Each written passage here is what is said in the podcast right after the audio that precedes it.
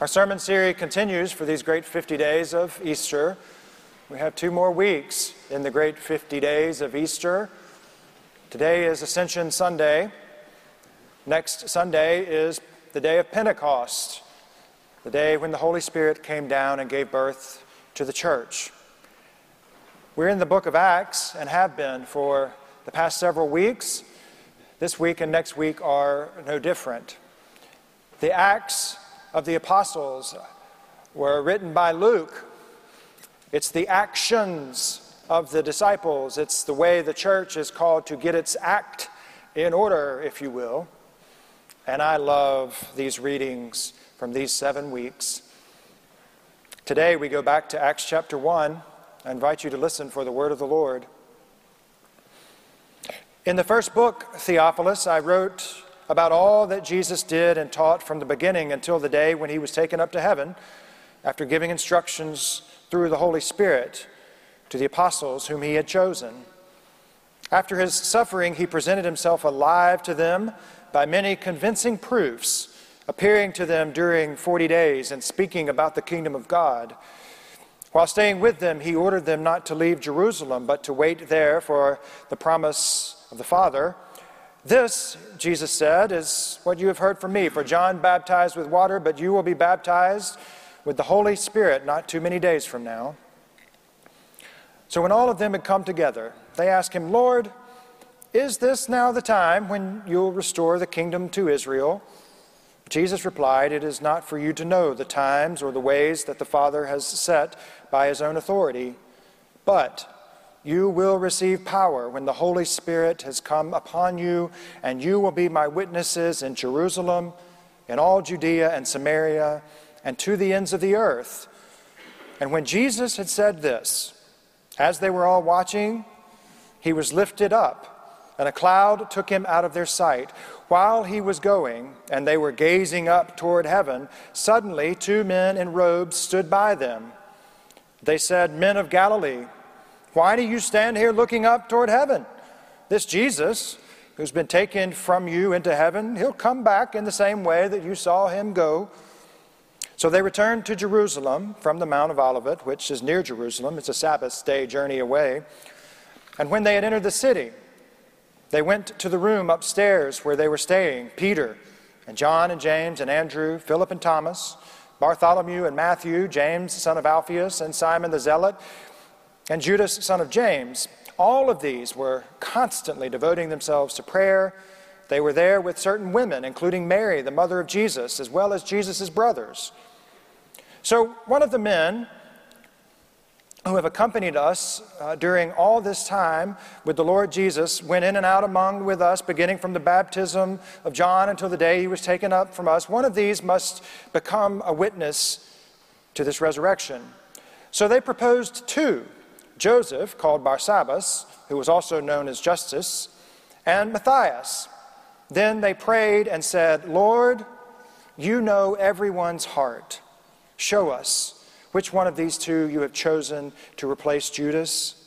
And they cast lots for them, and the lot fell on Matthias, and he was added to the eleven apostles. This is the word of God for the people of God. Thanks be to God. Ascension Sunday is today, Pentecost is, is next week.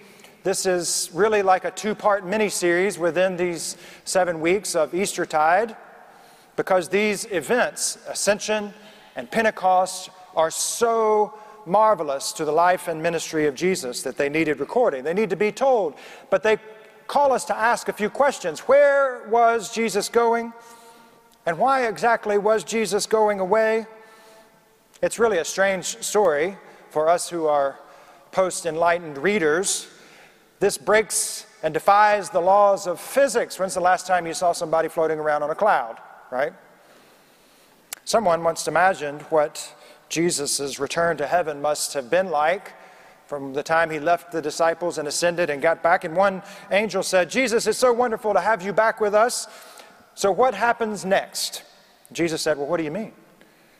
Well, the angel said, Well, now that you've restored the relationship between your Father and all of creation by your death on the cross, how is his love going to be made known throughout all the world? To which Jesus said, Well, I've, I've given that responsibility to my disciples.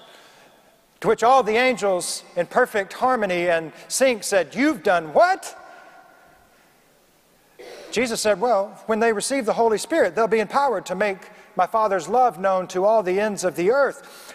Another angel said, But Lord, Peter rushes in and he's already denied you three times. And another angel said, uh, Yeah, Matthew, that tax collector, can you really trust him now? Another angel said, And what about Simon? He was a terrorist. And Thomas, he doesn't even know what he believes, he doubts all the time. Even yet, another angel said, James and John and Andrew, Lord, they, they're just fishermen. Half the time, they didn't even have a clue what you were talking about. And where were any of these, by the way, when you needed them the most? And so the first angel circled back and he said, So, Lord, what is plan B? Jesus said, There is no plan B. All the angels in sync and harmony said, You must be kidding us. Exuberant angels stage left, grumbling among themselves. There is no plan B. I don't know if angels actually grumble or if heaven even allows grumbling. I doubt it. But I hear the sentiment and I receive it. Because who would have thought for a minute that Jesus would entrust the love of God to neighbors and friends and family and enemies to a bunch of guys like these. Who would ever believe that the mission of Jesus Christ would continue to be entrusted to broken, imperfect, ordinary, and unqualified, diverse people called the church? Hmm in my former life, not that I've been reincarnated, but that I was in business before ministry, but in my former life, I invited uh, an employee one time to attend church with me on Sunday, and he immediately said, I can't go to church, there's too many hypocrites there. So I immediately replied, That's right, I'm the chief among them all, and that's exactly where all the hypocrites need to be, is in church. So come to church with me, because God has decided to use all of us to change the world. Listen, as, as much as I've devoted my entire life to serving the church, I confess that I do so with a lot of fear and trepidation because who am I that, that God would be mindful of me or want to use me? There's not a perfect minister, there's not a, a perfect set of ministries, there's not a perfect church because ministers and ministries and the church are comprised of, of people. And we don't always get that right. But we serve a perfect Lord who sends grace upon perfect grace to our lives and to our community so that we may be perfectly resurrected in perfect time, all as a sign that God will not give up on us. God is not giving up on you. God is not giving up on the church. God is not giving up on this world and Friends, last time I checked, that's called perfect love. And it comes down to us in an ever flowing stream of perfect grace through the power and the presence of the Holy Spirit. What I love about Ascension Sunday is that today is the church's reminder to look up and to look out and to get up and to get out from the sofa, from behind the cubicle, from all of life's challenges, above the fatigue long enough, long enough to see that Jesus could return at any moment. We need to look up. I think that's why the disciples were standing there gazing. You heard it in the prayer, you heard it in the children's minute. They were just kind of standing there thinking, surely, surely he's coming back, right? They thought it would be sooner rather than 2,000 years later. They even asked Jesus, Lord, is this the time that you're going to restore it, that you're going to redeem it, that you're going to resurrect all life and make it back like it was supposed to be, back in the garden when he walked with me and talked with me and told me that I was his own? Isn't this the time, Lord? To which Jesus said, No. And then one writer has said, then Jesus said the most important, the biggest word in all of the Bible. It's only three letters. No, this is not the time, but you will receive power. It's a plural word, you all. Jesus was speaking Southern Hebrew. Y'all will receive power when the Spirit of God comes into your life. You, church, you listening at home, will receive the power of God to change this world. But there's work to be done. There's work left to be done. That's the beauty of, of today. We look up and we look out and we get up and, and we get out because we're waiting for that day when all of this will be made right again and be restored and redeemed and made whole again. But there's work to be done, friends.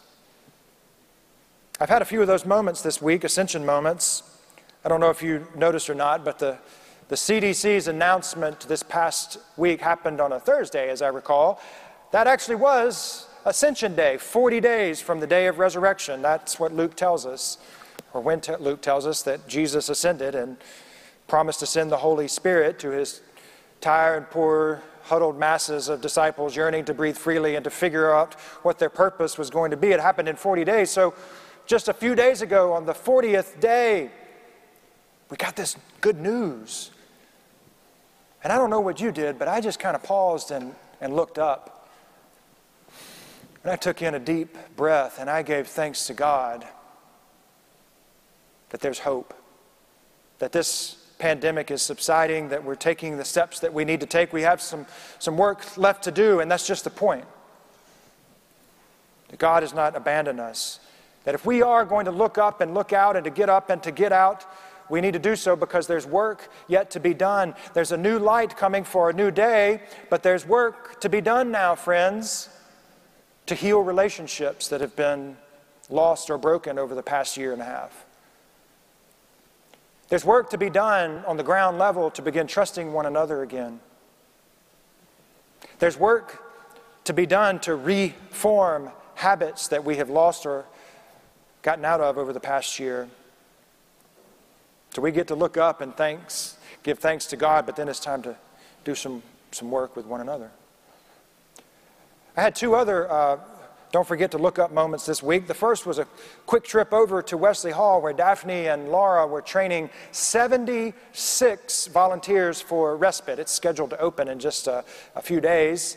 And so I popped into one of the training events to say hello, and everybody was so gazing and fixed on what they were being told, and they were all smiles and happy and taking notes because we're getting there. And so I stepped back out into the hallway and I looked up at the ceiling tile and I took in another deep breath and I said, Thank you, Lord. You haven't given up on us yet. You continue to call up people, ordinary people with ordinary lives who are willing to make an extraordinary difference in those dealing with Alzheimer's and dementia. You know why? Because there's work yet to be done. The other, uh, don't forget to look up moment, was at Dauphin Way United Methodist Church, where more than 75 United Methodist pastors gathered for a session with Adam Hamilton. Adam Hamilton is a pastor of the largest United Methodist church in this country, Church of the Resurrection, uh, in Leawood, Kansas. And he carved out some time to talk about ministry during the pandemic and some things that, that they did well and some pressure points there and some things that they will keep and, and adopt for the future. And we spent a small amount of time talking about the future of the United Methodist Church. I'll be sharing more about that with you in the coming days. But these sessions were an ascension moment for me because I looked up and around at my colleagues. And I looked up again and gave praise to Christ for being the Lord of the church, no matter how complicated things are down here in this world. Christ remains Lord of the church. And that means Christ will not give up on the church. I do not believe for a minute that God is giving up on the United Methodist Church, and I don't intend to either. We need to look up because our best days are ahead of us. But let's be honest. There's plenty of situations in all of our lives that cause us to look down and to be weighed down and, and maybe even to be pulled down from time to time as we're trying to fix our gaze skywardly. But I just want you to hear today to look up, my brothers and sisters, because the best is yet to come. And to look up because God continues to pour grace upon all of us. I, I, think we continue to look up and to look out and to get up and to get out because if Jesus Christ can overcome violence and execution and death and a sealed tomb, surely, surely Jesus Christ can overcome all with which we deal in this world. I believe that. Do you? On the day of ascension, Luke indicates, the other gospel writers indicate that they had to step out of it for a minute. They had to get outside of Jerusalem. One way I interpret that is they had to get outside of all of the volatility of politics and military skirmishes. They had to step out of it. They had to step out of the confusion and the grief of losing Jesus and losing their best friend Judas by suicide. They had to step out of all of that hardship and all of that tragedy long enough just to just to look up a little bit. They stepped away from all the divisiveness and all of the weight to focus on the unity of God's grace. Joel, the prophet, said it would happen this way 500 years before Jesus. He said, It shall come to pass. That's real biblical language. He said, It's going to happen this way. I, God said, I'll pour out my spirit on all flesh. And your sons and your daughters shall prophesy. Your old men shall dream dreams. Your young shall see visions. So I think God is calling us to step out of all that's been dividing us and breaking us and fragmenting us and separating us for the past 14 months long enough to look up, but to do so with a purpose in mind, in that when the church looks up, the church dreams together. And together is an operative word in my mind. Easter people we dream and we prophesy about a God who will not tolerate injustice and oppression. But that same God calls up people as first responders to those injustices and to that oppression and sends them out. Easter people dream and vision about ways to stop hunger, but then God nudges those same Easter people to take food to someone. Easter people dream about being on the very front lines of, of mental health challenges and what we can do about the mental health of our community, having dealt with so much over the past year. But then we get nudges to partner with the Samaritan Center or maybe to be, maybe to become a Stephen minister who just listens to, to someone else. Because at the end of the day, we all want to be heard and need somebody to listen to our story. Easter people dream and vision about ways to eradicate gun violence.